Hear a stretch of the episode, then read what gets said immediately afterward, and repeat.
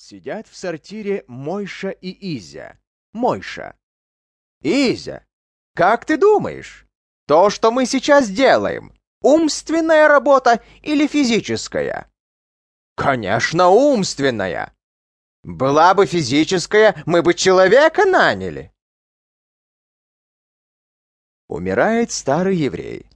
Собравшиеся родственники спрашивают у него нет ли у вас последнего желания перед смертью?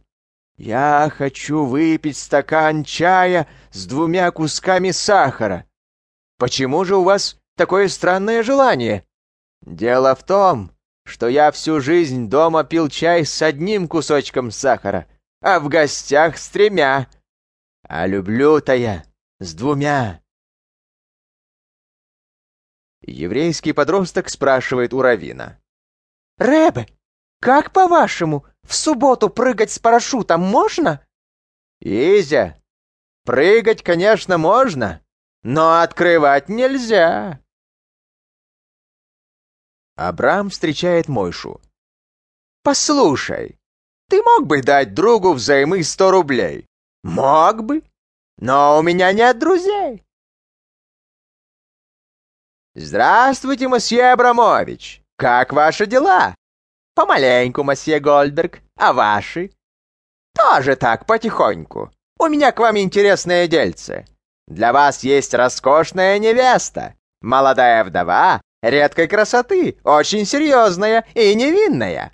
Как невинная? Вы же сказали, что она вдова. Ой, одно слово, что вдова. Это было так давно, она уже все забыла. В одесской школе учитель говорит детям. «Дети, берите пример с Иванова. Он вроде и русский, а учится неплохо». Старый еврей впервые в опере. Дают Евгений Онегин. Достает соседа вопросами. «Скажите, это кто?» «Это Онегин». «А он еврей?» «Нет». «Хм, а это кто?» Татьяна. А она еврейка? Нет. А это кто? Ленский Владимир. А он еврей? Да, да, еврей. Вот увидите, его убьют. Едут в поезде еврей и хохол. Хохол ест сало, еврей — селедку. Хохол интересуется. «Чё ты ишь? И что там есть это?» Еврей объясняет. В сале ничего нет, кроме жира, а в рыбе фосфор улучшает обменные процессы в мозгах. Хохол. Давай меняться. Ну, давай. Ест еврей сало, хохол селедку. Хохол и говорит. Сало пять рублей килограмм стоит, а селедка копейки. Еврей отвечает. Вот видишь, не успел селедки попробовать, а мозги уже заработали. Русского спрашивают. «В космос полетишь?» «Если партия прикажет, полечу». «А что ты хочешь за это иметь?» «Славы хочу». «Хорошо, будет тебе слава». Украинцы спрашивают. «В космос полетишь?» «Если партия прикажет, то, конечно, полечу». «А что ты хочешь за это?» «Хату на берегу Днепра». «Хорошо, будет тебе хата».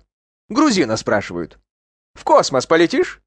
«О чем, Геноцвали, говоришь? Если партия прикажет, обязательно полечу.